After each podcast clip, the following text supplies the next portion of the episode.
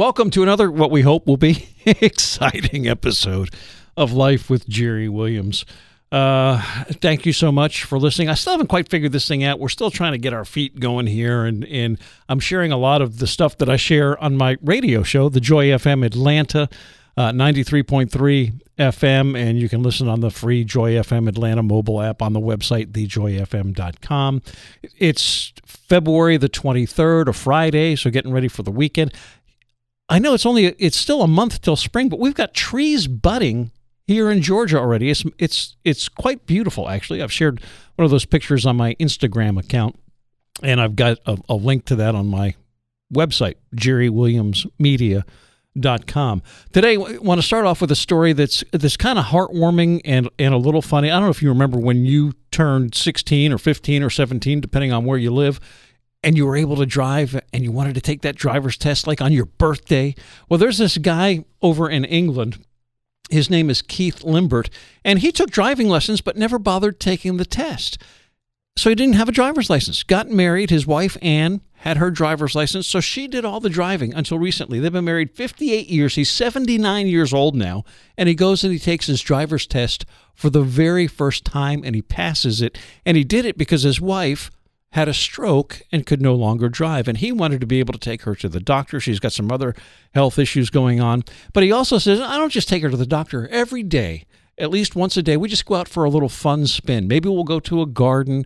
Maybe we'll go get something to eat. Maybe we'll just drive around the countryside. But Keith Limpert now has his driver's license for the very first time at 79 years old that's just a kind of a heartwarming story I, I, I, thought I'd share. Some more of the stuff coming up that we're going to be talking about in this episode.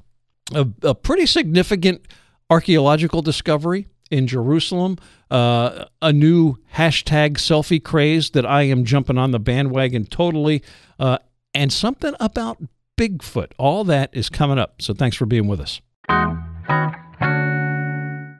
There is a new type of selfie going viral, and I am jumping on this bandwagon.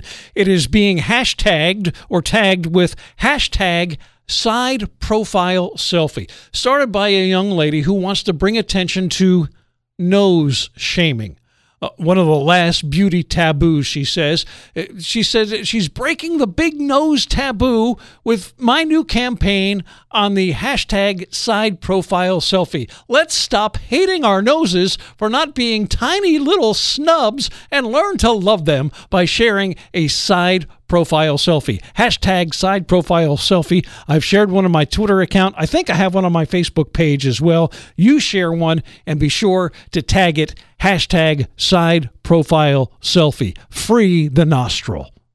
Uh, that nostril part, that was my addition. Archaeologists have made what could be a really huge find in Jerusalem outside the uh, or at the foot of the southern wall of Jerusalem's Temple Mount.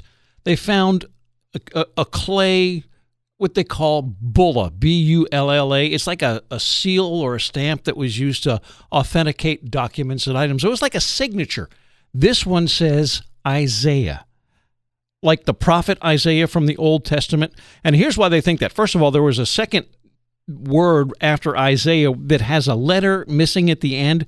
But if that letter is, I think it's Aleph, the Hebrew letter Aleph, that would be the word for prophet, which would be Isaiah prophet, which would say, well, that's Isaiah.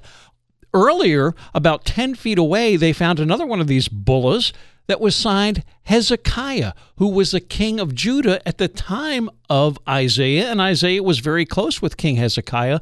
All that kind of help substantiate that this very well could be the signature of the prophet Isaiah. That is, I think, I don't know about you, but that kind of stuff just seems very cool and excites me and makes me think I, I need to pay more attention to this archaeology stuff.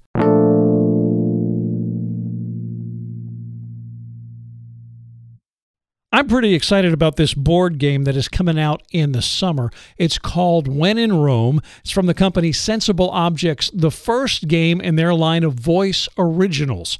They are voice augmented tabletop games, which means you play with Alexa, the Amazon Echo. Alexa will read you the rules. Alexa keeps score for you. I'll put a video, a little video teaser of this game on my Facebook page, facebook.com slash Jerry Williams Media. It's a world trivia game. So you go to different countries and you have to ask answer questions. And Alexa will let you know, okay, this one coming up, it's a little bit tougher, blue team. And rather than taking points if you get the question right, there's a little card that you can get where you read the phrase that's on it, and Alexa will make fun of the other team for you. It's like trash talking during a world trivia board game. I find this latest list surprising and disturbing at the same time. Wallet Hub, and they do this about every year, they rank the most sinful states in the United States, and they use a bunch of different factors, almost 40 things like violent crimes, excessive drinking, gambling disorders. I think uh, a lot of other factors go into ranking the states by how sinful they are. The least sinful of all 50 states, according to this study, would be Vermont. I don't know a lot about Vermont, so I suppose that doesn't really surprise me. I would think maybe a state in the Bible Belt would have been near the bottom of this list, which is where you want to be. You do not want to be a sinful state. The top of the list kind of surprised me. Number one, Florida. I do not understand that one at all.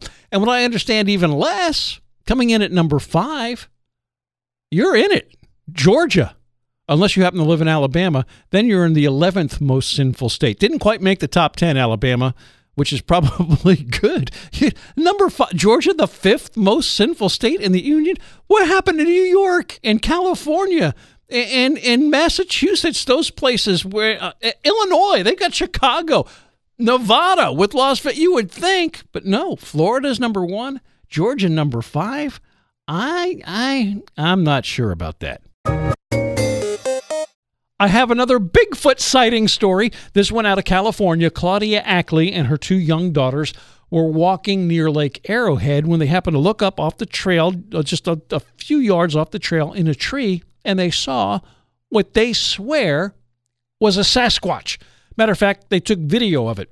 Well, Claudia called the Fish and Wildlife, California Department of, of Fish and Wildlife, to report this sighting, and they told her ma'am, you, you saw a bear. And she said, No, I know what a bear looks like. This was not a bear. This thing was huge. It was man like, but covered with hair, maybe 800 pounds. No, you saw a bear. And they shut her down.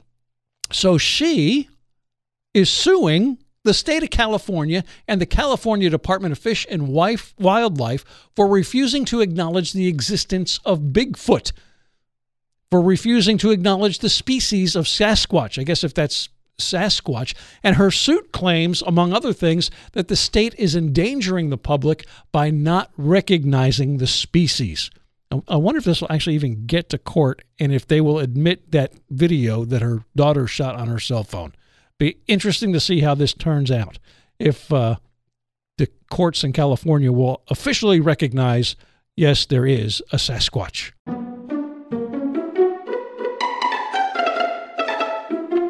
Hey, again, thanks so much for listening to the podcast. And I want to encourage you to visit my Facebook page, facebook.com slash Jerry Williams Media. A lot of the little stories we shared, I, I, made note that I've got more information on my Facebook page. And also visit my website, jerrywilliamsmedia.com. A lot of cool stuff there, interviews I've done in the past. Just there's there's a whole lot of stuff. And and keep coming back to the podcast too. Thanks so much for being with us today. Have a wonderful weekend.